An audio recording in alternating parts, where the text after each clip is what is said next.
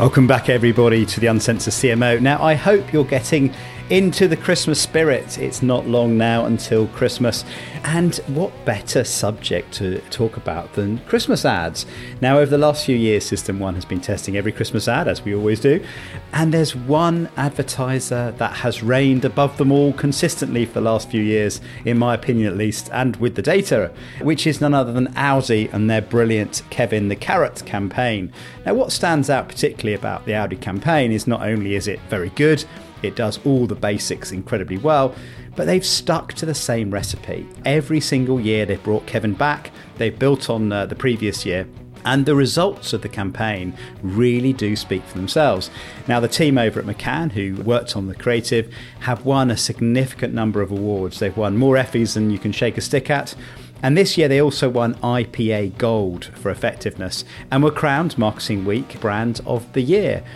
So, what is it that has made Aldi and Kevin the Carrot so successful? Because when you look into the data, and I've in fact seen the data looking at their IPA submission in quite some detail, it is incredibly impressive. They drive significant amount of market penetration. A lot of the growth that comes as a result of the campaign happens in the first quarter of the year following Christmas. Every year, market share's gone up consistently to the extent actually that Aldi has now reached number four in the UK grocer ranking, overtaking Morrison's in the last 12 months. This is a team that consistently deliver year in, year out. They're also a team that's been working on Aldi for quite some time. Um, the relationship between McCann and Aldi goes back uh, many, many years, and the strategy team and creative team over at McCann, again, have been consistent. And I think that's part of the secret to this. Not only do they do very good work and listen to their consumers and test their work with System One, but also they consistently deliver the same idea every single year. I want to find out what is it about this campaign and this team, Aldi and McCann, that has delivered such brilliant work. So I wanted to catch up with none other than Jamie Peet and Darren Hawkins, who are the strategy leads on the Aldi account, to find out the secret to Kevin's success. You'll really enjoy this one welcome Jamie Peet and Darren Hawkins from McCann. Very pleased to be here, John. Thanks for having us, John. Brilliant. Well, welcome to the show. It's great to have you. This has been a long time in the planning, and I've been very, very keen to have you on. You know, uh, well, you, of course, you know, we, we, partner with each other, don't we, at System One, and and I've a long been an admirer of the work you've done on, on Audi, which is award winning. And in fact, we were at the IPA Awards, weren't we, where you picked up the gold, which is brilliant news. Look, before we get into that, I'd love to talk a little bit more about that. Please introduce yourselves. Maybe start with Jamie. Tell us who you are, where you're from, and how did you get here. So I am Jamie Peet. I have two titles actually. I am the global head of retail strategy for McCann World Group. So I sort of lead on all things strategy to do with retail and retail brands around the network, of course, of which Aldi is a, an extremely important one. I'm also uh, head of effectiveness, so I sort of lead the charge on effectiveness and effectiveness awards across across the network supported by lots of people. Darren being not least one of those people, but others. I mean, we were lucky on on the IPA night. We won, actually won three in the UK. We won on uh, rugby league and on Hargreaves Lansdown, which is, was really good. I am originally a physicist by background. I trained, which I believe Les Binet is a physicist as well. So I trained in physics. I actually was I had a a working relationship with the what used to be called British Nuclear Fuels. So from from nuclear fuel to carrots. I'm not quite sure how that happened. And I'm originally from a famous seaside town in the northwest of England. It's famous for fresh air and fun, called Blackpool, which of course is also, I would say, the home of popular entertainment in the UK. And I'm sure we can talk a bit more about that later on. I'm sure we will. Darren, do introduce yourself. I'm Darren Hawkins. I'm Group Strategy Director on Aldi at McCann, Aldi UK, and Aldi Ireland. So I do both countries. I also um, take quite a big part in the UK effectiveness bit. I'm head, head of effectiveness for the UK now to Jamie's global role. You know, obviously on the effectiveness side, Kevin's been a big part of that. And it's been a journey for Jamie and I together to a large degree. Not a physicist. I actually left school at 16 and worked in a builder's merchants and then decided that I didn't like that. It was too hard, so I did my A levels at night school and then went to university. I'm originally from Buckinghamshire, but I've lived in Yorkshire most of my life. It's not the, the, the, the global hub of light entertainment that Blackpool is, but it was actually in the early days of the film industry. Actually, there were two distinct centres of expertise in the world, both beginning with H. One was Holmfirth, which no one knows about, and the other was Hollywood. Obviously, they had better weather, so they got more filming days in and be, grew as, as time went on. We faded into insignificance and generally pouring rain. Well, there you go. So, what could have been had, had the climate been slightly different? well, now, I should say, of course, we are also joined. Now, this is audio, but were it visual, we're also joined by none other than two Kevin the Carrots. So it's good to see them. But anyway, the, the listeners won't be able to appreciate that one. But you both brought life-size Kevins to the recording. Do you carry Do you carry Kevin paraphernalia wherever you go? Because I think every photo I've seen of you, there's a Kevin the Carrot appears almost, you know, kind of in Where's Wally like. You know what, John? It's, it's every every opportunity is a promotional opportunity. That's what It we is, think. isn't it? Yeah. It's yeah, it's this part affection. Carrots are obviously very good for you. They're very good for us. We love Kevin. He's a, he's our favourite brand mascot. I think he's one of the UK's favourite brand mascots as well. You know, when you when you tell people what you do and you, you work in strategy, it's a, it's a difficult sell. It's a difficult description. Is it you do? You, you, get, do your best rendition of what you do to people, and they still look puzzled. But if you just say, "I'll do the carrot, Kevin the carrot ads for Aldi," uh, you, you're instant there. I, That's I it. can imagine the dinner party where you, were explaining your, your job role at some length. This kind of tumbleweed, and then you go, "Oh, we do Kevin," and then everyone's, "Oh, yes, I know exactly what you're talking instant, about." instant popularity. It's you know people. Oh, what's going to happen next? Is he coming back this year? You know, it's, it's currency. Well, really keen to get into the strategy of how Kevin was created, why Kevin was created, and get into the work. Just before we do, one thing that uh, that uh, occurs to me is, you know, you two come as a pair, don't you? Now, of course, in creative worlds, you know, kind of creative pairs are, are quite common. Less common to see two strategy kind of people combine. What's the thinking behind kind of working on strategy together? Well, it's certainly something that's developed, I think, more than anything. I've worked on Aldi now for it'll be 13 years next year. Darren's been on how long now, Darren? Seven and a half. Seven and a half years. Hmm. But I think over that time period, as far as Aldi's concerned, we've kind of intuitively started working together. And what we found is that, as, as you say, John, it's, it's very common for creatives to work in pairs. I mean, it used to be, didn't it? A classic art director and a copywriter. And then beyond that, you, you even though when creatives seem to be a lot more multi-skilled these days and seem to do a bit of everything, still working in pairs. It's certainly something that you get a lot of in the entertainment industry. If you think Mel Brooks and Woody Allen, people write in pairs. You know, John Cleese and Graham Chapman, so you know, so forth. And I think what me and Darren have found is we just work well together. We find that we we share a lot of things. In we have a lot of thoughts in common but also we sort of challenge each other. And I think it's a very productive setup, really. You know, obviously we divine things up in terms of having to do all the stuff that you have to do, like go to meetings and and and and you know client sessions and all, and all the rest of it. But I think in in terms of our thinking, that's worked well together. Yeah, I think you, have heard the expression, the you know, the wisdom of crowds. I mean, I wouldn't say we're a crowd, are we? With a pair, two brains are better than one. You know, they really are. You you can easily forget something, miss something, you want to sense check if you, you think something, you know, have an idea. It's good to have somebody that you know is fully up to speed with where that might fit, where that might go, to really sense check its suitability. And you know, for the future, of course, it's great to have a friend to take to an interview. It, it is, isn't it? And, and awards. I, I, I think I've seen you pop up almost weekly at another awards. We'll come back to awards because obviously the success of, of Aldi is very well known, and I'd love to come to that. Let's go back to the beginning though, because I really want to know what was it like when you first got the brief. So talk to me about the business problem that you set out to solve way back before Kevin was created.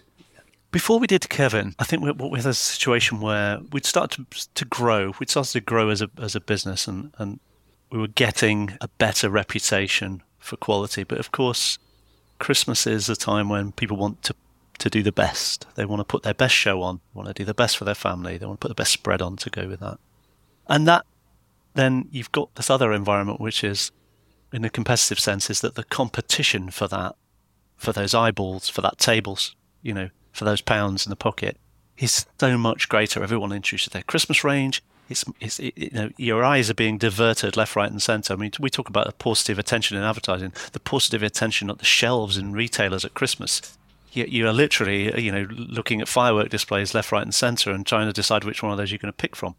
And so, I think what what we we, we in the analysis uh, sort of come to the conclusion is that we had a good base of loyal shoppers throughout the year, and they were kind of drifting off elsewhere. They were you know attracted by the bright and shiny at Christmas and, and the and the, and the novelty, you know, that that's the indulgence and the novelty and the, and and that will to want to trade up and to spend your money in, in places that would impress guests, that would impress the family, that sort of thing. And, and Aldi still wasn't there at that point. It, we still weren't at the point where there was any cachet or there was the highest recognition of quality. But so we had this trade out situation, I suppose, as you would you would call it, is that you know what we did in eleven months was not what we did in the, the final month. We we very much saw a loss of business to other retailers. And so we, what we were trying to do is because obviously from a, from the Aldi point of view, our Christmas range was so much of a special event in a trading sense and in a quality sense and in a imagination sense and, it, and anyway uh, you know an exemplar and a signifier for Aldi quality that would you know rest with people for the throughout the year so we wanted something to, to, to draw attention to that we want and we tried in, in you know in the previous year we had something you know, we used the old favorite things track from I think is uh, Mary Poppins is it from? The Sound of Music. Sound of Music yeah yeah the music Julie Andrews singing it in the first place. So we we we then thought well right that didn't quite work. It, you know it didn't it did you know all the ingredients were there. If you think well we you know we're showing the food we're showing the quality but it's, it didn't it didn't have the effect. And I think what we, we decided is that you know we wanted to make Christmas special, and we were looking around at you know who's done that, and it, John Lewis was was was kicking it. It was kicking everybody every year. The UK consumer was so eager, you know, on tenterhooks, waiting to see what John Lewis would do. The the commercials were emotional, heartrending, memorable. They were talked about there was a, a product truth behind it about memorable gifting. It wasn't it wasn't your, your sort of typical you know generation game conveyor belt of products, but it was it was a real focal point on, on the power of gifting, and John Lewis is a place for that. So they'd done a brilliant job, but they the most important bit was they'd won in the mind of the consumer, hadn't they? They they'd made this massive, overwhelming impression one Christmas for year year after year, and we you know we were looking at the time we were going, well, but how have they done that?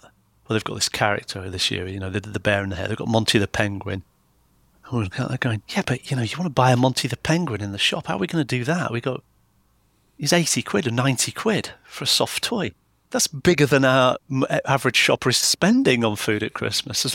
Never mind on the soft toy to go with it you know, I, I, can see the genesis of your idea, but you're talking to a German retailer famous for a basic range of products at very low prices. How did you convince them to do a John Lewis? You know, and and you went all in on the John Lewis kind of big production, tell a big story, sound. You know, it, we'll get to it in a minute. You know, what makes your advertising so magical? But that's a pretty big, pretty big ask, isn't it? I, I assume. Well, yeah, it is. Yeah. So I think, well, first of all as Darren said, the carrot is very rooted in the British psyche because not only is it is it obviously something kids like, it's what you leave out for Father Christmas, isn't it? So you know, Christmas Eve, you put your mince pie, you put your glass of sherry or your or whatever that dad or mum drinks, and you have your carrot for, for Rudolph. So there is there is a, a truth in it as well. But also, what we really said to them was, uh, I suppose, two things. Practically, we have to find a way of showcasing the, the products, the, the range, as Darren has mentioned. So we need something or somebody that can be like a little ambassador that can show the range off, can can talk about it. So that's that's a really important thing. And also we, we want something that we can use on lots of different platforms because you know what, what what you know what's the adage we have to be where people are so we're all on all different platforms now so it has to work across all these things and ultimately will have to lead to us being strongly linked to Aldi, so it's strongly attributed. But then I think the second thing is that we want, we said to them, you know, as Darren said, we have to try and grab people's attention at Christmas. And a good way to think about attention is this idea that how do you catch people's attention when they're not actively looking at you? Because we knew at Christmas, John Lewis and everybody else, and loads of people who don't advertise any other time in the year, come into the fray, don't they? And they start to, to advertise. And we know that being entertaining, and particularly being entertaining in this sort of light-hearted, humorous way, is a great way to attract people's attention, to get them to see that thing that is perhaps just slightly off stage. And so that, that, that was the argument. I mean, you mentioned before, John, about Darren and I working in uh, together. And then it sounds a bit of a cliche, doesn't it? But we do make each other laugh we make each other constantly laugh at things, and we laugh at things all the time. We laugh at our own absurdity. We laugh at the absurdity of the job we do. We laugh at the absurdity of the industry all the time. Peter Ustinov says, humour, it's a funny way of being serious. And humour has this tremendous power to attract and hold attention and to then lay down positive memories as as well. You know, John, I don't we don't need Bus to tell you that. And so so that was really the the, the, basis of it all. And there's a lot of humour around Christmas. You think about Christmas cracker jokes, dad jokes, things that you do at Christmas, all this kind of stuff was central to sort of um, convincing Aldi to do this. And it, I mean, you know, we had a job to convince them, and and they went with it. And I think you know, I, I, the powerful thing is as well that they not only did it, but they they then stuck with the idea as well. Even though every year we try and look at beating Kevin maybe with something else, but but they, they stuck with it. So I think year two, in some ways, was that was also a, a tremendously powerful decision by them. Well, that's a really good point, actually, Darren, because like you know, you talked about John Lewis, didn't you, and copying them. They do change their creative and come up with a brand new, fresh idea. Were you tempted to do that, or was it a conscious decision to stick with Kevin and I, I would say continue? Bear in mind, just tracking back to the sell-in phase. Firstly, we had probably six or seven different routes in year one, and so through testing, and it wasn't with System One. We weren't even. I, I personally wasn't even aware of System One at that point. I became aware of it in 2018, something like that. I think I saw Orlando at an F Week conference, got chatting, thought he was top bloke then started getting you know, but but that that testing process was qualitative by and large you know so so he, he rose to the top you know people responded to that idea when jamie talks about being entertaining and the little jokes and how the humor that we that, that we have and and that character and why that character i mean what's the logic to a carrot I mean, we, we, Jamie talked about the springboard of, of off the tradition of the the carrot on the plate. That was as logical as it ever got but he he just came through. People just responded very, you know, emotionally, warmly. You know, there's a lot of ahs and oohs in the room, and when you get that kind of response, I think you know, you know, to, you know, to an idea where you think it's touching people. This little carrot guy is wandering around, tripping up on the Christmas table, and you know, grating his bottom as he slides past the the uh, nutmeg grater on the on the table. People responded to that. There was like, you know, they they felt for him, and it was like, we got something here, you know, nice it's the, the response was, was absolutely sterling. But in, in year after year, you know, and when you talk about John Lewis, that, what they did, is, you know, they were recreating the creative mold every year. Now we could have been in that territory. I mean, we're definitely batting for Kevin. As the agency, we're definitely batting for Kevin. We loved it and we thought we should do it again because we thought it was our chance of, of standing out. We'd got a, a social response and, and a community response. You know, people had gone into schools, people had started singing songs about him you know, th- th- there was a bit of a crush when the toys went on sale. It was, it was like, this response is, is it's not, it's not ordinary. So we definitely wanted him to go forward. But every year, and he, he had to sort of kind of win the six or seven horse race of various other ideas. And it's, it's, it's, actually, you know, it's really interesting. We've done so many ideas over the years trying to beat Kevin. It's like nearly everything that we see from competitors. Yeah, tried that. That was 2017. Oh, I like it. 2019. We've tried them all. Nothing could beat him. So, as, out of interest, when do you start the process of trying to beat Kevin? So, so this campaign is almost up. I mean, I, am imagining it's quite early in the year, but how like, soon does that? We like to say off? we have two seasons on Aldi. We have Christmas, uh, and then we we have December where we get we get December off. Christmas lasts eleven months. The development of Kevin. We, we, yeah. Although you might say now we have two seasons. We have the current Christmas, and then we have the next Christmas, because to kind of increasingly sort of blur into both. So I think it, it's almost become an ongoing thing because I mean we have we have a bit of December off. Obviously, all the delivery team are delivering stuff now. There's there's stuff going out now live as we speak. So in in in that sense, it never stops actually. But I think also one thing just to add as well on this this idea of of how we sold Kevin in. If you think about uh, the idea of light entertainment. So and we mentioned Blackpool, didn't we, before, and Strictly Come Dancing, and the Tower, and the illuminations, and the Pleasure Beach, and the piers. It, it was designed to attract people's attention and hold people's attention, and to and to lift their spirit. Of course, you know, people who worked in the mills of of, of the northwest of England, in Manchester and Oldham and or all these kind of places. I always think that the issue is with the word light in light entertainment because it makes it sound really rather trivial and really rather sort of easy. It's really hard. And if if you think back to, to, to Christmas, Christmas was the time of light entertainment. It's the time when you had the Morecambe and Wise show, and you had in, the modern era you get Wallace and Gromit, or you get a, a Strictly Strum special, don't you, every Christmas Day, or a Doctor Who special, or, or whatever. And and so that I think has been his power.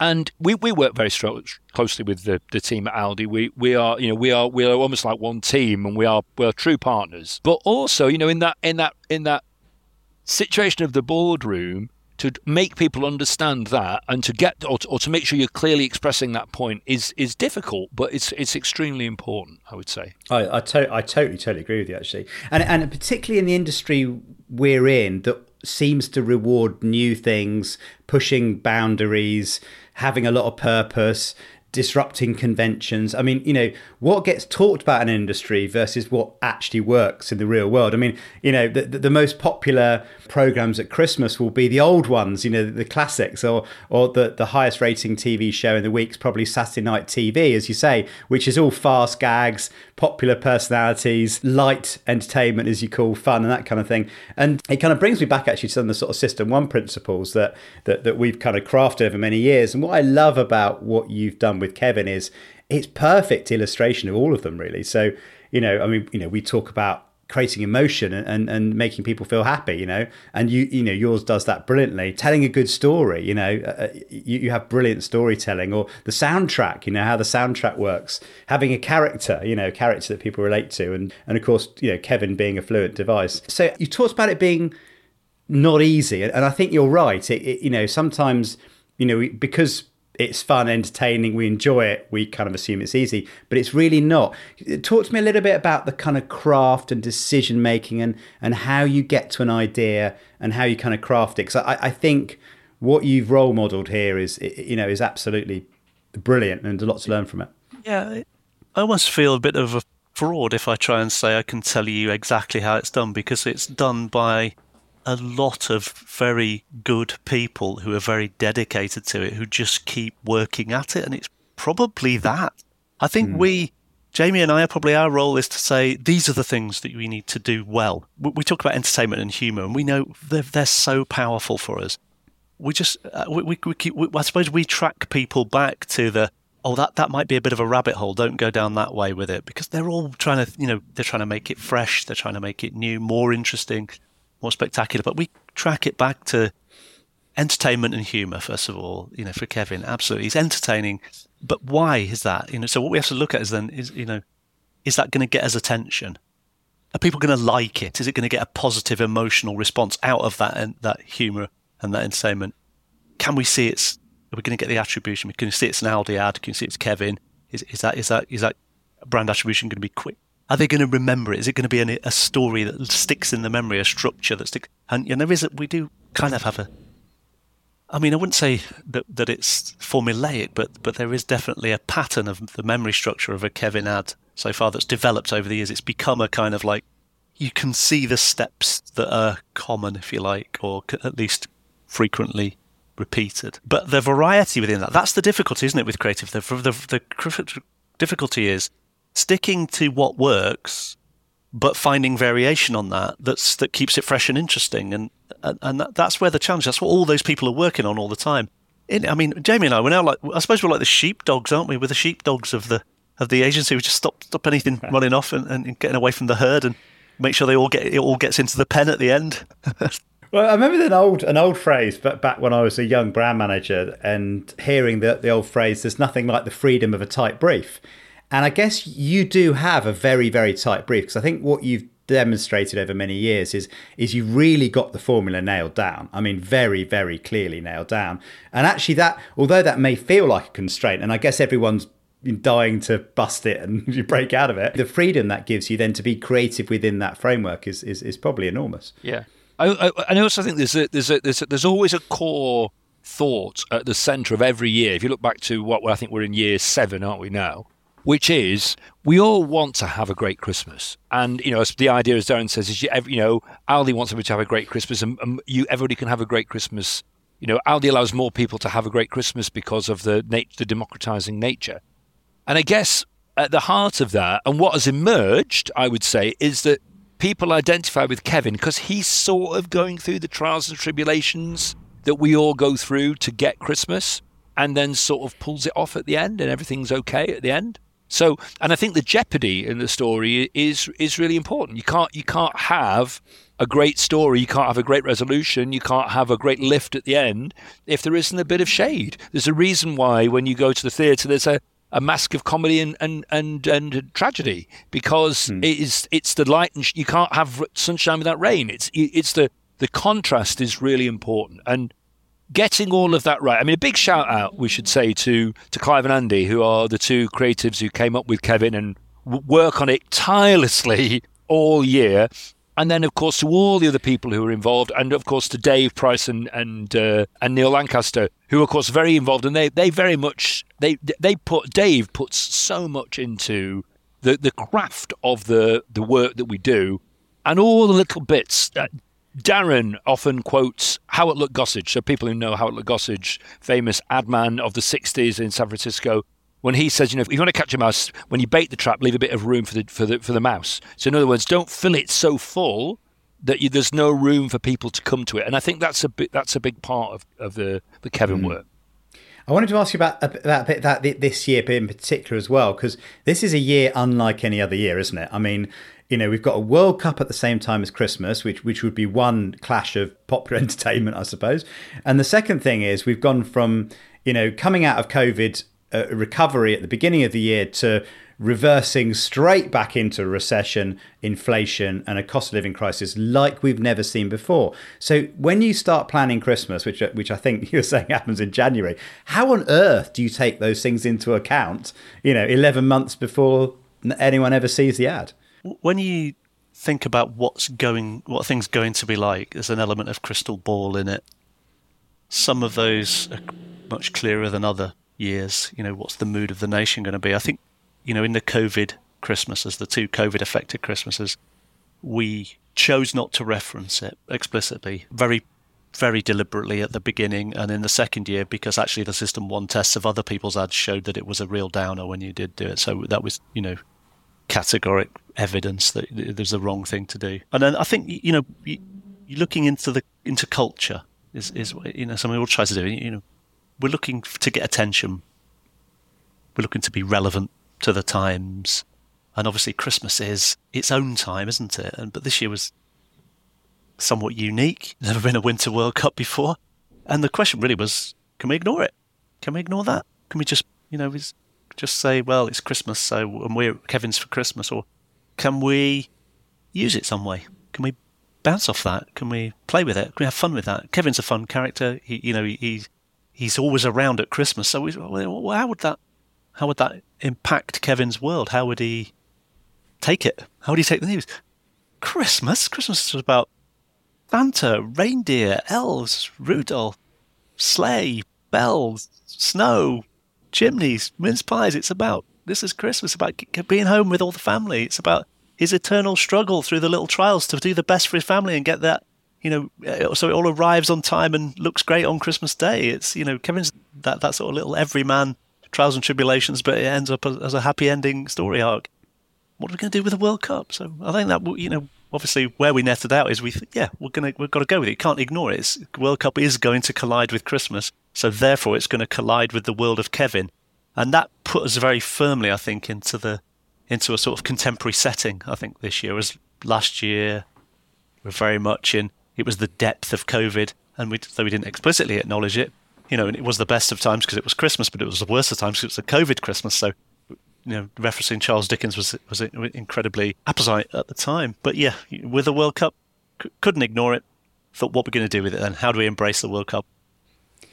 And just because we are audio, briefly describe the teaser and the main film as well for anyone listening that hasn't yet seen it. Well, well, so the teaser is a, a, a tribute, should I say, to a famous World Cup Nike ad where, for those people that can remember it, the, the Brazilian football team actually played. It wasn't just the Brazilian team, actually, no, it was various footballers, wasn't it? Played football through the airport, sort of keepy uppy and kick the ball through the the the uh, through the airport. So it was a tribute to that, really. And we used that as a sort of reference to the World Cup, but then also a lead into the main film, which of course is very much based on very much a, a tribute and a homage to Home Alone, probably uh, certainly probably in the top five rated Christmas films in the UK, and of course has the famous Kevin shout out scene in it, which we felt was you know could was almost made for for our our character. In fact, you know we. We would be lying to say that when we've done over the years, when we've been researching Kevin and non-Kevin routes, that has spontaneously come up in in, in research groups, which is a, is a good thing. What's what's interesting is our job, mine and Darren's job, we're professional gamblers in some ways. We're about placing bets. I, I, mean that in all sincerity. We're we're saying this is what we should. We don't have infinite resource. We don't have infinite money. We don't have infinite time. So you have to decide, don't you? Strategy is sacrifice, as uh, David Ogilvy said. So you you have to decide we're going to put our money here. We're going to do this because none of us really know the future. You don't. It's a, it's a complete fallacy. It's an illusion to think that we know what's going to happen. The future is actually, of course, a lot more uncertain than any of us like to think. Again, back to System One, John. System One makes story, make, makes sense of things, but actually things are a lot more uncertain than we all like to think it is. So we knew the World Cup was coming up, and we knew the financial situation at the end of the year was going to be pretty tricky. You don't have to be, you know, super clever to work that out. But how do you try? How do you show up in that is very important. And we we we got, we took the bet that we should reference the World Cup but we should do that in a fun, playful way because of all the issues that are swirling around the World Cup, plus the sort of tension between the World Cup and Christmas. And then also, we should, despite the difficult financial challenges that people were facing, we should still be entertaining. We should give people a lift. We should bring joy. We should bring happiness, fun, jokes, all, all of those, all of those things. Obviously, you, you mustn't be tone deaf. You have to be, a, you know, and you it needs to be appropriate. I mean, I would say Aldi being a discounter obviously is a very is in a stronger position in some ways in, in, that, but in terms of the things that you, you feature and so forth. But we did take that that very much decision, Darren, didn't we? I, I think this is a really, really important point because uh, you're absolutely right. I mean, you know, marketing is risk taking because you're planning in advance. You're you're making things you don't quite know how they're going to turn out. You don't know what the competition are doing. You don't know what the you know macro economy or the environment will be doing at the time of going. That that said, of course, what, what what's one of the reasons I love my role at System One is that we have so much data on what's happened in the past. And one of the fascinating things that I learned with you actually a couple of years ago in, in the depths of COVID was that the the the, the really co- the COVID Christmas of a couple of years ago, the average Christmas ad did half a star better than ever before, and it was really interesting because what we learned was that actually in times of crisis, people don't want to be reminded. There's absolutely no benefit in in. You know, I mean, I mean, COVID was you know we felt it by being locked down and you know, everything was over Zoom and so on, but what we found was and I think you, you re- referenced this earlier, is any advertiser on our database at all that made even an implicit reference to COVID, like a, like showing a Zoom call taking place or people waving through the glass or whatever, their scores went down. And it's quite marked. And actually, the opposite, where where it showed people together, humanity, joy, you know, togetherness, all those things that we were missing actually elicited a more powerful emotional response. And that's one of the things I have to give credit to you guys for doing so well. Is actually in a time of crisis, uh, in fact, with the, the data this year, we'll come on to talk about the scores in a minute, because actually we're seeing a lot of improvement in the in in the type of Christmas ads being made, but also you can see this. I think this year might just be the best year we've ever seen, actually, and it's partly because we're all struggling, and and Christmas gives that opportunity for some light relief, some recentering on family, and giving people a lift, doesn't it? But that is that tension, isn't there? Because I can imagine most strategy people thinking we have to be culturally relevant by talking about the economy or, or pricing, whatever, when actually the data would suggest it's probably best to do the opposite. You're right when you refer to that. And, and I, th- I think I just go back to that beginning point of view of an advertiser is you're competing for very scarce attention. And when you get it, don't waste it. So if your first foot forward is to remind people that it's going to be awful, as they already very well know if it's affected them, you've wasted it, haven't you? It's gone. The moment's gone. Thanks. You started me on a downer. Back to the, to the point, to the main point where we started. If you're going to entertain people, bring joy, bring fun, bring laughter. That's a Morecambe and Wise song almost, isn't it? Bring me sunshine, bring me laughter, bring me joy. But, but yeah, and they knew a bit about entertainment, I would say. So I, would say that. I'd say that you know. That, that, and, and this this is what the years and years and years of research tells us as well is that eliciting positive emotion is more powerful long term than negative emotion right? Negative emotion might make you do something in the moment but it isn't going to lodge your brand in long-term memory and make you feel positively towards the brands you're buying. And that that's the power of what you do. And we'll talk about the results as well in a second because they're, they're quite astonishing. I'd love love to kind of break them down. Well, actually, while we're talking about results, let's. I'd love to know what you guys thought of this year's crop of Christmas ads because we had Mark Ritson on talking about what's doing a recession, and, and he made the point that uh, it was very generous towards System One. He said, "You've taught everybody how to make a Christmas ad. They've all taken your advice, and the next thing he thinks is going to happen is everyone's going to zig." While you have zagged, but what, what did you think of the you know your your rivals this year, and what stood out for you? I, I, I thought they were better this year than last year. I thought last year was particularly poor. I found virtually no joy in anything people were doing. I just there's nothing I really wanted to rewatch. Nothing that, that made me really laugh hard. There was two that I had some grudging I don't say grudgy. I wasn't big grudgy.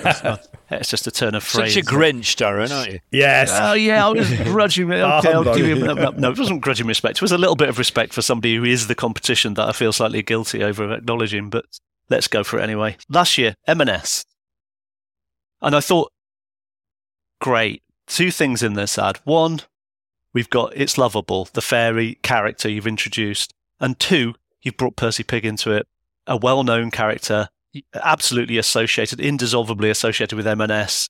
They interacted, they had fun. I did think it turned into a bit of a let's go around the store then and look at stuff, which was not the story arc I was hoping for. This year, they did a better story arc. I think they, they had more of a story to it, but they lost Percy Pig. They introduced another character, but obviously they brought I think they brought Jennifer Saunders back in as the other character, didn't they? And so there was there's a bit there's something in there, isn't there? Now, if, if Dawn French and Jennifer Saunders are going to be the voices of M&S at Christmas, the characters of M&S at Christmas, well, that's good. That's bullseye, really, isn't it? From a target audience point of view, they're funny inherently. They interplay with each other really well.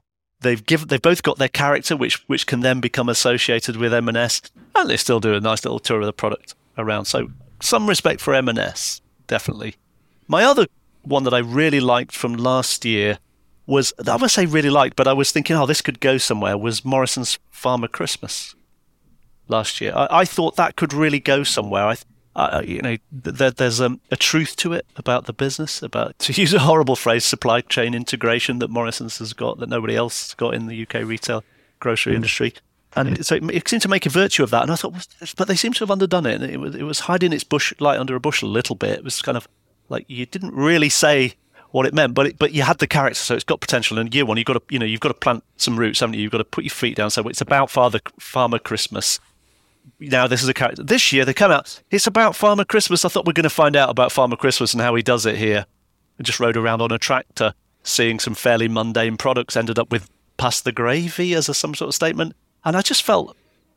I'm sorry, I feel like I'm being professionally critical, which is sort of unfair, but I just felt like it could have gone a bit further into the story of why a farmer Christmas is helps you to deliver a great Christmas at Morrison's. What's the truth behind that? And it could have been more involving. I just felt it was a bit of a mundane tour of some products on a tractor. The, the this year that I that I, I like the most. I mean, you know, you can't help respond to it. I think is Elf. You can't mm. help Elf is so loved. If you, I mean, I, I, would say it's a love it or hate it, but I don't think it's 50-50 like Marmite. I think it's 90-10 or something. I think most people love Elf. Will Ferrell is funny. That film is a great film, and they did a bit of clever original splicing. Didn't have to hire uh, Will Ferrell and kind of do a pale imitation. Just took the footage out of the. So it was already done. It was, it was economical to some extent, wasn't it? You know, there's no shoot. It's just some editing clever editing. And, and I thought it worked well in store. And, you know, he's green already, so that's Asda colour branded for one. You know, uh, Mountain View, I love that. Thank you very much. You got your colour in there. And I, I, and I think I've got a lot of, I think that did really well. I, I, I think it, it entertained me. And then you, you, I think your question, John, is about the competition and uh, where where is it going to go. Now, if I was going to talk, think about the future, where are we going to go? I think we, we, we think we've got a fluent device with Kevin. He's pretty fluent. In your in your terminology, John? People know who Kevin is. They love him. They know his Aldi, and they remember him.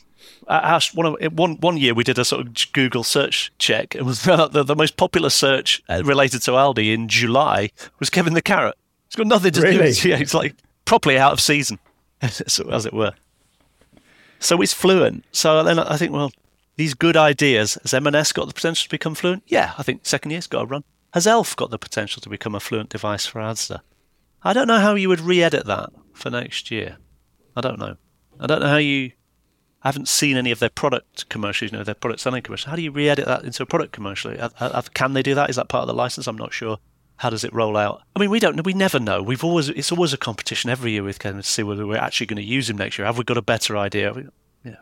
So far, we haven't had a better idea, and and I'm happy with that. But I think our, our challenge then is is not have we got a fluent device? Have we got a, an idea that everyone knows is Aldi? It's how far can we take it? You know, how far can we go? I'll, I'll just add in there. I, I, I totally we're we're in violent agreement as usual, Darren. I, I absolutely love the Elf ad work. I think bravo, Asda. I would say there. I do quite like the Argos ad as well. I've no idea how it scored, John, on System One. So you're probably going to tell me you're going to you're going to make me look rather foolish now. But I quite like it, and I think it's quite funny. And I think the lines about squirty cream and, and nappy changing and stuff, are, and we need a bigger bowl. There's a kind of Christmas truth in in that, which I thought was quite fun. And I and I agree with Darren that I think everybody's done a much a pretty good job this year. It's it's they really have. Yeah, yeah. Well, I mean, it, it, again, it's not just our opinion. We can go to the System One poll to see and get you know see what the audience think as well. The other one, which you haven't mentioned as well, which you need to keep an eye on, is Lidl, who've introduced their Fluent device as well. So the competition is really hotting up around you, isn't it, this year? I, I quite I, I quite like the little lad last year actually, but uh, it was good last year. Yeah. It was good. To be fair, they've they've they've had two or three years of, of very good. I think they were. I'm going to get it wrong now. I think they were high for four stars last year. They're in five star territory this year. But I, I mean, this year is exceptional. I mean, do you remember last year we did? I I, I know Darren. It was it was so funny because you know I think I need to get the, the stats right. But a couple of years ago, you got a five point eight. And that was in the year where we saw the COVID back Christmas bounce, right? And then and then last year you were a bit disappointed because you didn't get a, you didn't beat it. I think it was five point four with the launch. Five point four, wasn't it? Something like that. Five point four.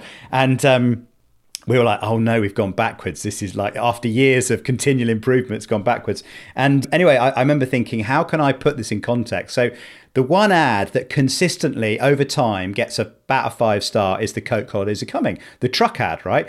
It's almost consistently been the best ad year in, year out. And when we tested that last year, 5.1, right? So we were able to demonstrate that it's almost like the old economists used to have the McDonald's, you know, Big Mac index, which is you can work out the exchange rate anywhere in the world based on the Big Mac price, you know. It's a bit like that because the Coke truck ads is like the gold standard bullion sort of, you know, measure of a Christmas ad. And last year for the first time you beat it, which was tremendous. Here's a stat for you. This year, 10 ads have beaten Christmas trucks. So last year one was you, this year 10. That shows how the competition have raised their game. So with this year we've got 10 five-star ads and 3 this is where it's the World Cup analogy is going to get well used because we've got three 5.9s, of course, yourself, M&S, and Asda. So it, it's going to go to penalties this year. I don't know what the outcome is going to be. But I, do you know what? It's really funny actually because at System One, originally we had a, a we invented the five star scale, right? And but it was just like one, two, three, four, five. And then some of our customers that got five stars were like, "Yeah, we're very happy with our five star, but is our five star better than their five star? And so we had to then put the decimal point in, which is why people get confused going, why does it go to 5.9? And, and it's purely a way of us kind of, you know, being able to show within five stars, you know. Now we're going to have to go to two decimal places now to try and separate the. Uh, so we really, really are. You, you have br- properly broken our sca- our scale and scoring system. But anyway, but I thought that was fascinating. But look, a couple other things to point out, you know, to give kudos to you guys really. But as I said, we've never had four or five stars in a row. Is ve- in fact, it's super rare to get two five stars in a row. I mean, it's almost unheard of for any advertiser to repeat because a five star puts you in the top one percent of all ads of that year. I mean, that that's now Christmas. The standard does go up for the reasons we talked about, but even so, that's that's quite rare. We've never seen a five star trailer, and we always test the trailers as well. So so well done on that. I think your your teaser was three and a half stars. So it's it's rare to get get the heights of the score, you know, in a shorter a shorter format where you've cut the story down as well. So and and then the other thing, John, is that, that, really because we do a launch commercial, and, and that's kind of the signal that you know Kevin's back. This is what he's doing this year. There's a there's a fun story to do. It, you know, it puts Aldi on the radar for all that merchandise. But but there's also the rest of the campaign, and and the, the one thing that that we you know was I'm really pleased about with Kevin is we get to use him on nearly everything else. And that, that connects, you know. I mean, that the year you talked about last year, where we got 5.4, but but it was above Coke Truck, the only one last year. I think we had a product ad. I think it was desserts, and that, I think that was five point. It was eight, was yes, it? or five point seven, something like that. We actually came out higher than the launch, which showed that he, and obviously it was closer into Christmas, and and I think that, that, that you can see that in that COVID year, and then this year, where you know, obviously, cost of living crisis is the, the, the phrase du jour or the phrase of the season. Yeah, that appetite for Christmas cheer is stronger in those two years, and in that middle year, it wasn't quite as strong, was it? And I think that might have been it. We might have got closer to the okay, now I'm ready for Christmas, and that desserts ad would just hit the right moment where people's appetite for Christmas was a lot. Really, really interesting point as well on this one. So, talking about long and short of it, brand building versus activation, right? And, the general advice is you can't do both. What's very interesting is it's possible for brand building long to do a good job in short is very, very hard for short term activation to do something for brand building. So when we look at our star, so we, we have star for long term brand building, spike for short term activation. It's possible to leverage star to do spike it's very very hard for the way around. That's what you guys got with kevin the carrot though because what we notice is your activation advertising that leverage kevin leverage humor all that you know, you know, nostalgia around christmas. Even when you're communicating something quite as rudimental as price or price comparisons or swaps you know you still land the emotion because you've built that fluent device and you've built you know some humor into it and, and we land it everywhere so john. It's not i mean we, we what we're testing on system was generally very you know launch TV, cut down TV, uh, teaser TV, or whatever. But obviously, a lot of what we do isn't on TV. You know, got a lot of press. Which, which I think we even managed to get Kevin into radio, don't we? His voice is very distinctive. We managed to get him into radio. He does he, does brilliantly on social. He gets a lot of love, and, and you know the, the streams that are on of the campaign, that the strands of campaign that are on social, are, very, are, are really quite unique and they're very interactive, and we get a, a hell of a lot of participation from the from the public and a lot of you know taking what we do adding to what we do, adding, you know, starting uh, themes and conversations of, of, their own. The public really do get involved with Kevin on social in a way that, that, that makes you, you know, you think the love for this little guy is just rare. I, I want to talk about keep talking about effectiveness and results as well, because something I'm very passionate about is as marketeers, we need to be accountable. We need to demonstrate that our work is making a difference. How do you use the System One testing when you're developing?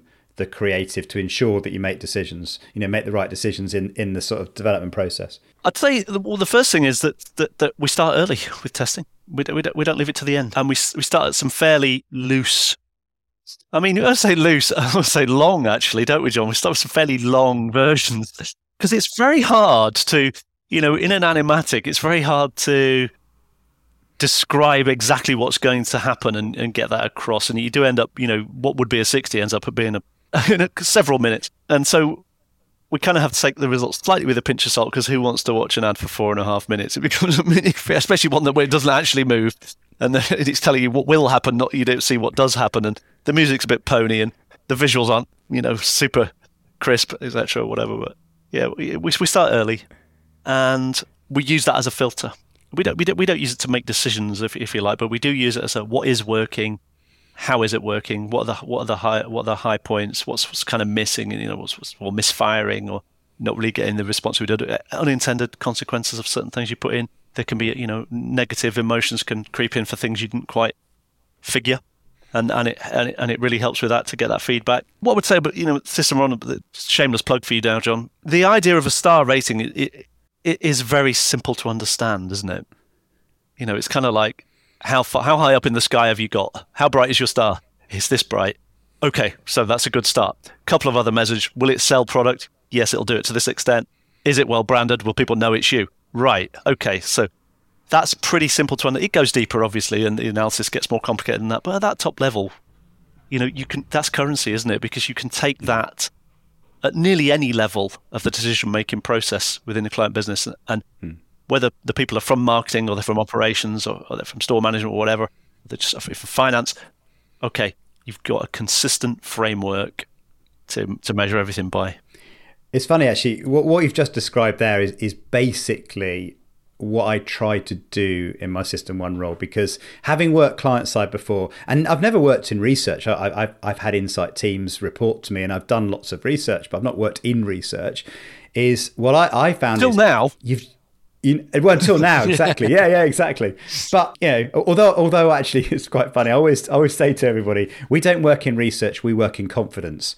What we sell is confidence, not That's research. Great. Research happens. You're like a deodorant, John yes, yes, it's like the Lynx effect, isn't it? You know, we're we're in the dating game, not in the sort of antiperspirant game or whatever. You know, but but but you know that that, that but if you think about what we're actually selling, it, it's the ability for you guys to make a good creative decision on the journey. It's the ability for you to go to Aldi and go, we know this is going to work because your audience have responded this way. For Aldi then to go and commit money because they you know they've got the evidence so uh, you know I, I really believe but for that to work really well we have to make what we do as simple and as easy as possible. And I know when I sat in research debriefs as a client, I, I would see the 60 page decks and literally want to kill myself, going, I, I can't possibly walk out of this room, go to my CEO and go, here's 60 pages to explain to you why we're making the ad in the way we are. I need to go and go, there's one measure, it's this, and we've got that. Is it okay? You know. So uh, anyway, so that, that's partly why we do it. I, I almost feel a little bit of anxiety for you when, whenever you're doing your testing because you, you always do such a good job. But I I'm, I always speak to the team and go right. You have to tell me when the first Aldi animatic comes in, and they always go, John, it's like four minutes long, and I'm like, oh no, because you know I just know the thing. The thing with animatics is they never score well because they're, they're not the finished thing, right? They're like a cartoon with a voiceover and it's a bit plonky, you know, or whatever. But four minutes, I'm like, oh man. But what you do brilliantly is you take all that story, the humor, the jokes, the scenes, the, you know, and, and you've got such a rich amount of feedback there, haven't you? And what you do every year brilliantly is go from that four minutes down to 60 seconds, but you've almost got non-stop hits, haven't you? Because you've worked out where the gag lands, where it doesn't land, where the emotion goes up, where it doesn't. It, it's very clever. And and, and, and, and just to say, and a shout out there again to the craft of the creatives. I, th- I think that that mm. is a skill that we as an industry, I, I, I speak speak out here. I think we've we've stopped valuing it. We we over the last few years we have not appreciated the craft you know, not, not just in the writing and the art direction, but in the production and, and all of the time and effort that's put into those things, making it look great, the music, where the little jokes are, where the little gifts for people are, it's really, really important. And it's a joy. You do that so well, and and you you know you, you do the soundtrack. You know in terms of the, the right soundtrack. Even you know Jim Broadbent on the voiceover, that familiar, distinctive voiceover, obviously the role of Kevin to drive fluency. That's another thing as well that, that's particularly powerful is because you've got a character, you don't need to have an Aldi logo bang in the middle of, you know, in the middle of the first scene to get your message across. Kevin, Aldi, you know, the connection's there. Have you had Paul Feldwick on your podcast, John? Yes, yeah. yes. How does a Pedlar one, sing? One of the things that Paul always says, which I have got a, a, a lot of respect for, is you know, people don't buy ideas. You don't. We don't consume our advertising as an idea, or we consume it as a fully formed, made thing. And one of the things Darren always says in testing, and come back to the point you're making about animatics, is it's no surprising that people react to animatics the way they do because that's it, isn't it? You only what you see is what it, is what you see is is all there is. What you see, what you hear, you react to, and and so I think there's a danger or we've we've moved to a slightly dangerous place in our industry towards thinking about ideas and concepts and not thinking about finished things enough. Because that's what we do. We make stuff at the end of the day, which then goes out there and people like or they don't like, and they, they respond to it or they don't respond to it. They notice it, they don't. Respond. I'm going to horrendously hash up this quote, but there was some quote in Paul Feldwick's book about we're not taking out a license to go on a hunt. We're actually renting a stage on which to put on a show. That's how we should approach media. And you know, we don't have a divine right for the audience to like what we do. We have to, you know, we ha- we're renting the stage to put the show on. And, and, and, and John, you know, you could extend that into into into the sort of the whole, you know, media buying planning equation because often we look at you know how many people can you reach and how what's the cost of reaching that and is that a good buy therefore but really what kind of stage is it what can you do on that stage what kind of impression can you make? That, that, that qualitative side of the media buying equation is often somewhat overlooked in the numbers. It's just kind of like reach and frequency, you know, how much does it cost, cost per impact, etc. It just gets very bit reductive. I just think you need to think if this is all about entertainment and humor, what kind of stage is that to entertain upon? What kind of kind of I love that audience reaction am I going to get to that? Where what are the where are the audience? What are they doing? What's their mood? Are they are they looking really looking, or are they doing something else while they're doing that? Is it? Is it? I had Karen Nelson Field on actually a few few episodes ago talking about the elasticity of attention based on different platforms, and it's incredibly different, right? Depending on whether it's in feed, it's you know it's skippable or non-skippable, or you know TV versus other formats, sort of thing. So understanding the size of your stage, as it were, and and editing your show for that stage, you know the size of stage is is particularly important, isn't it? And you do that very well in social. I know, particularly, you know, Kevin is has has got quite a presence, hasn't he, and quite a voice on social. I wanted to talk about business results. I, I just, just, I, I, well done by the way on your IPA gold win. Congratulations! It's a, it's truly phenomenal. I mean, for me, IPA and Effie are the two, right? They're the ones that you really want to, you know, put on your CV because you can't argue with the, you know, with the results. But when I look at the, you know, the market share, you know, Aldi last three years, 7.9%, 8.1%, 8.3%. And this year, of course, overtaking Morrison's to become the fourth biggest grocer in the UK, which is which is phenomenal. And um, I noticed as you had uh, return on marketing invested as well, 43 million pounds spent over six years. That's relatively modest actually for a grocer in the UK as an investment, but eight sorry 618 million of incremental revenue and 112 million of incremental profit. I mean, those numbers are astonishing as a ratio of investment to return. How did you go about quantifying the impact of the Kevin campaign on the business results for? Because that feels pretty important. I think you know this the standard ways obviously did we make an impact did, did, people see it did they notice did you get a response from it that sort of you know then the sort of measures way of you know did people agree with you know statements about Aldi that you know being the place I can buy my Christmas shopping or do my Christmas grocery shopping, brand metrics, classics, you know all that sort of level, then down to what did that translate into purchase behavior, more people buying with us, less people leaving us, more spend with us, bigger baskets, coming in more often or whatever. I think the the thing that that was unexpected and that we unearthed through the through the because effectiveness people say you know it's about oh you just you're just trying to write paper to win an award. Are you really or are you looking back at what you've done to see what you did and what worked? And uh, and then you're going to use that to you know teach yourself some lessons and, and live those lessons. And, and I think we're in we're, we try to be in the latter camp.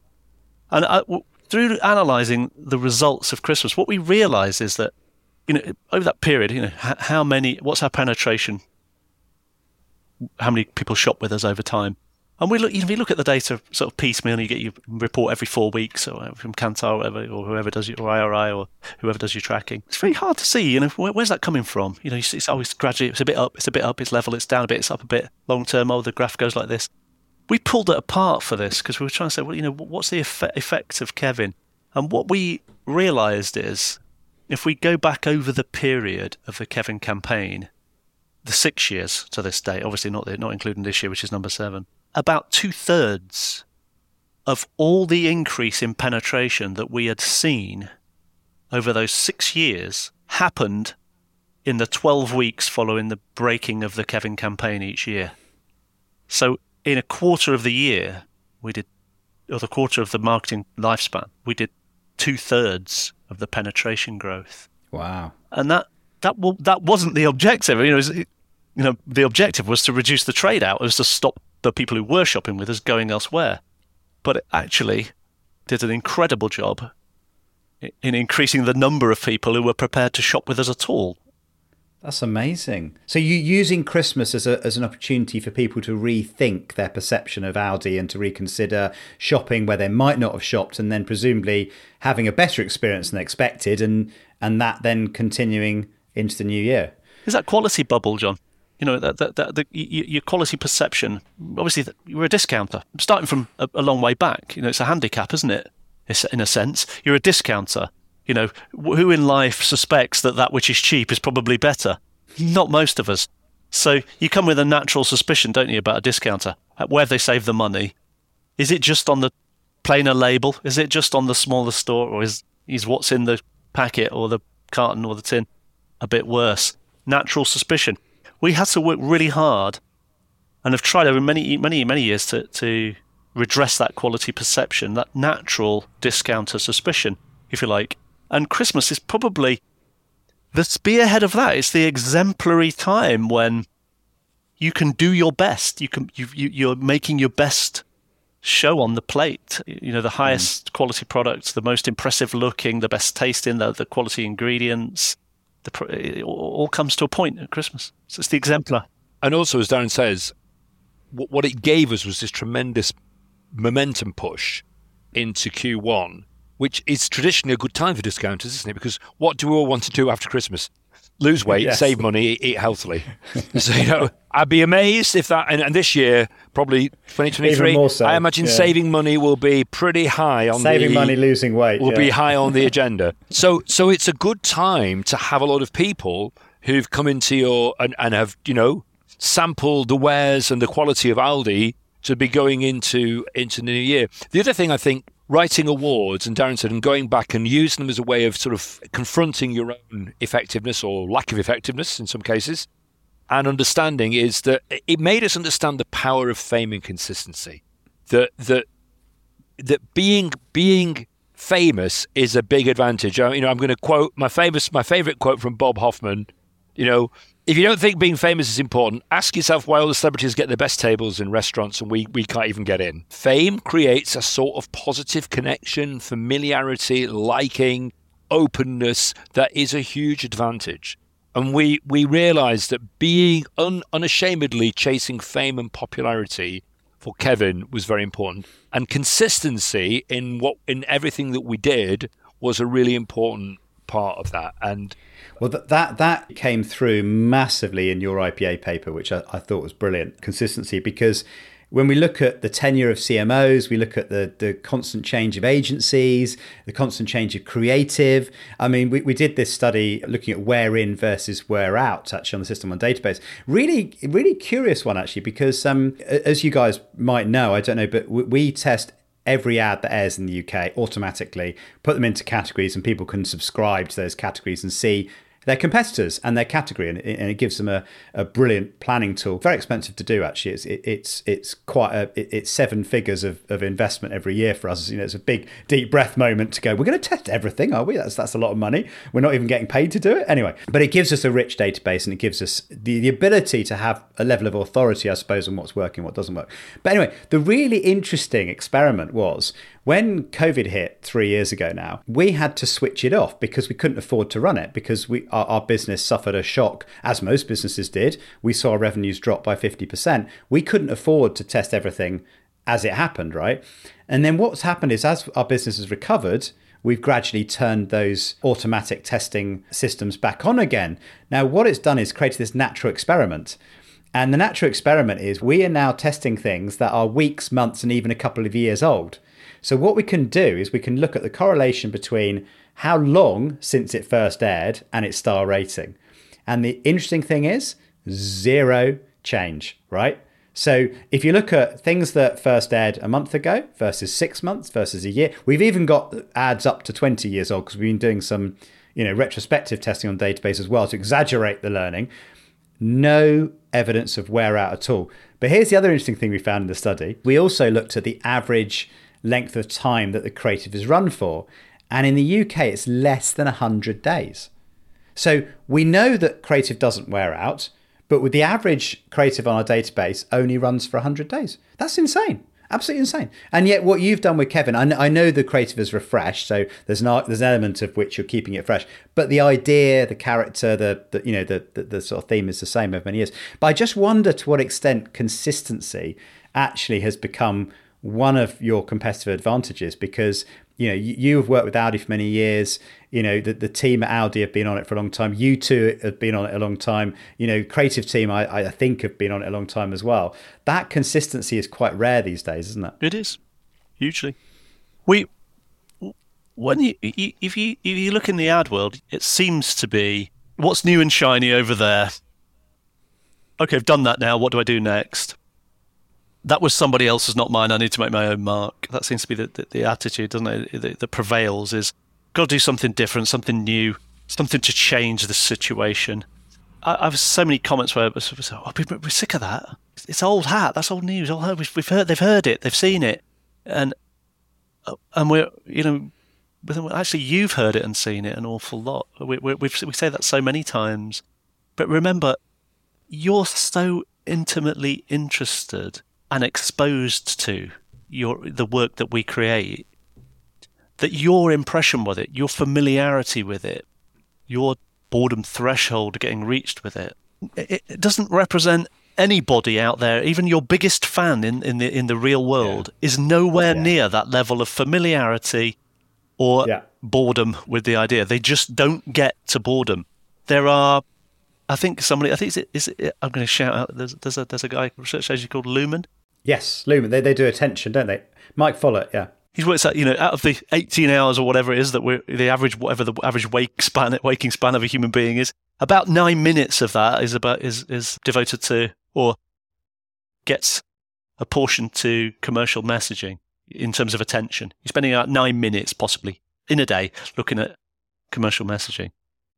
And then you've all, you've all heard these other figures about how many commercial messages we're exposed to. I don't know what the current figure is, but it's in the thousands. It's been people have sort of said it's thousands. Whether it really is thousands, I don't know. Maybe it's thousands in total, but how many of them really get looked at, I don't know. But if the nine minutes figure means anything, it means most of them aren't getting looked at at all. So we think we've reached people. And then the other thing is, I think when you see something you know, there's a, there's a draw to that, isn't there? I mean, there's a reason. If you look at like some, any successful comedy, in a way, if it's a sketch show or it's you know it's a long running sketch show, the joke you love is almost always the one where you sort of know what's coming. And then the, the, the, ads people love it the same, are the same as that. Oh, I love the Hamlet one where the bald guy drops off the seat and his hair falls over his, his head. And they'll, they'll be, oh, I love this one. I'm going to watch this one. I love this one. You look at the way people behave in front of advertising. Is they want to watch the ones they love and they want to watch the ones they know. It's the same way we behave with entertainment. You know, if you love Abbott and Costello or Laurel and Hardy, you probably could still watch their box sets and enjoy it just as much as the, as the last time. If you love Little Britain, you probably rewatch Little Britain and love it. You know what he's going to say. You know when the guy turns his back, the other guy's going to pop out of the wheelchair and do a sprint up and down the beach and then go back in and put the blanket over his uh, knees and make the other guy carry him back over the pebbles or something. But that's what you're waiting for, isn't it? Familiarity with in the in the consumer's world in entertainment, familiarity breeds deep connection. And in the world of marketing decision making, it breeds contempt. And really, need to look at ourselves long and hard because that shouldn't be so. We should be, we should not be thinking like we think. We should be making ourselves think like the audience think. Well, it's it's what it's what it's what Mark Ritson would say uh, and what he said on your podcast, John. It's actually a, a dire problem of diagnosis. It's a problem of market orientation. You're not understanding the market. You're basing it on your own assumption rather than re- the, the reality of the people that you're trying to communicate with. Yeah. Very, very well said, guys. Uh, uh, incredibly important to put ourselves in the in the audience's shoes, not in the industry's shoes, and to recognise the the fact that familiarity does breed contentment, as you say, not contempt. Finally, let's just let's just let's just wrap up with a question. So, congratulations on not only IPA Gold, but also Marketing Week Brand of the Year. Is that right? As well. Congratulations on that. More Effies. You, your your Effie cabinet must be bulging. I, I, I, I, where do the Effies go? Do you have a big display at reception? They're everywhere, everywhere, They're John. They're all over the place. We're falling over them, Run John. out of shelves. Hol- holding doors open, John. No, no. Paperweights. You don't want to drop. I tell you what, anybody, out, and all you people out there in podcast, and don't drop an Effie on your foot or an I, or an IPA for that. So you could do some serious damage. Because we're audio not visual you can't see it but behind me is an effie just there. Yeah that's that's that is an effie so proudly proudly on display. Anyway well, uh, last question i was going to ask you is well basically what's next in terms of your goal right? So you've won christmas you've won almost every award that's in effectiveness world. So what's your goal from here? World domination, John. It's next. well, you know, uh, obviously we're we're thinking already about next year. Will it be Kevin? Will it not be Kevin? You'll have to all wait and see. We we we set ourselves that challenge every year. Also with Aldi, I mean Aldi are doing well at the moment. We we realise though that next year is going to be even for discounters. Next year is going to be a, a very very challenging year and we're going to obviously that that's on our on our agenda as well but interestingly and you know we, we won't get in, we won't we won't take the lid off and talk about Cannes because we know that we could I think we've all got very strong opinions about Cannes but we have we have won with Cannes we, we've won a silver and a bronze Lion at Cannes with Cuthbert for the those those people who are familiar with the Cuthbert the, the caterpillar that was brilliant. Cat- yeah, and I think there are there are some, there are interesting things. Create what what it's shown us as well is uh, in kind of non-traditional, for want of a better phrase, in social and digital, in some of the things. There are some very interesting things we can do, and I think again a, a big shout out to the Aldi and the the, the McCann Manchester social team. They've really understood. We, we, we have a mantra, don't we, Darren? Uh, our, our tone of voice mantra for Aldi is be the pirates, not the navy.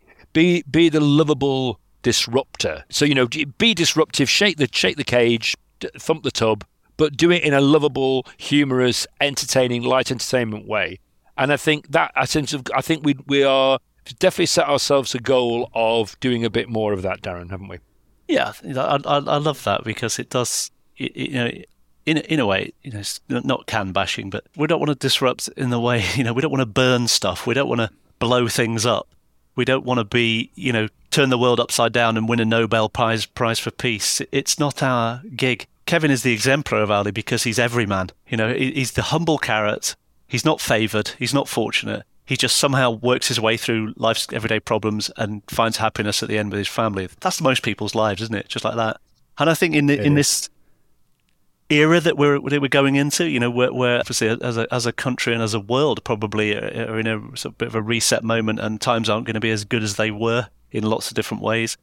And and but still, you know, every man needs to afford to eat well, to for health, for enjoyment of life, and our meaningful role we we call it that we that we've worked so hard to to to, to define and to, and to get into everything we do for Aldi is to make sure that everyone can afford to eat good quality fresh food, and we see that as a I suppose we we see it as a human right for everyone, and and and if we can keep that mission going, John, that that's I mean it's it's not it's not something we haven't been doing, but it's never been more needed than now, and that is what we're trying to keep doing. I always think that the, the I was going to say that that you know there's a lot of talk of brand purpose, and you know again, brand purpose can work, brand purpose cannot work, but we brand purpose isn't probably a conversation or something that we talk about strongly at Aldi, but when when when the Which report comes out and it talks about you know the cheapest supermarket and Aldi is the cheapest supermarket, and we know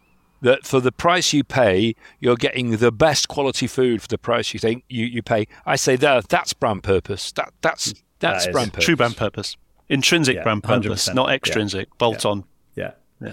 Well, if you're doing that and you're making people, entertaining people through advertising and helping them remember Aldi, then that's got to be a pretty good thing. So, guys, congratulations on on your success. Long may it continue. Thank you for sharing all your your secrets to how Kevin won Christmas. It's been a real blast. So, thank you both for joining us on the on the podcast. Thank you, John. Yeah, thanks for being part of the journey. All the guys at System1. Thanks a lot. Love it. We, we, we we thoroughly enjoy it. We always look forward to uh, the moment the uh, script comes across our desk. It's uh, we- keenly anticipated. So we, we can't wait to see how you better it next year. And happy Christmas to everybody. Well, it's still it's still a bit of a way off yet, isn't it? But happy Christmas. Get the min- get the mince pies out. It's never too early. Well said. Thank you both. See you soon, John. Cheers, John. So there you are, ladies and gentlemen, my interview with Darren Hawkins and Jamie Peet of McCann, uh, talking about how they, uh, how Kevin won Christmas and how they've delivered such effective work for Aldi over the last few years and what we can all learn from it. A thoroughly useful episode there. If you'd like to find out more about the Uncensored CMO, then please do go and subscribe and never miss episodes. You can do that over Apple Podcasts, Spotify, and Amazon as well. Um, if you'd like to leave me a review, please do. I love reviews, they really help uh, drive uh, engagement on the show, and I'd love to get any feedback from you as well. If you want to do that, you can contact me at Uncensored CMO uh, over on Twitter and also LinkedIn, where I can be found John Evans. That's John without an H. Thank you for listening, and I hope you'll join me next time.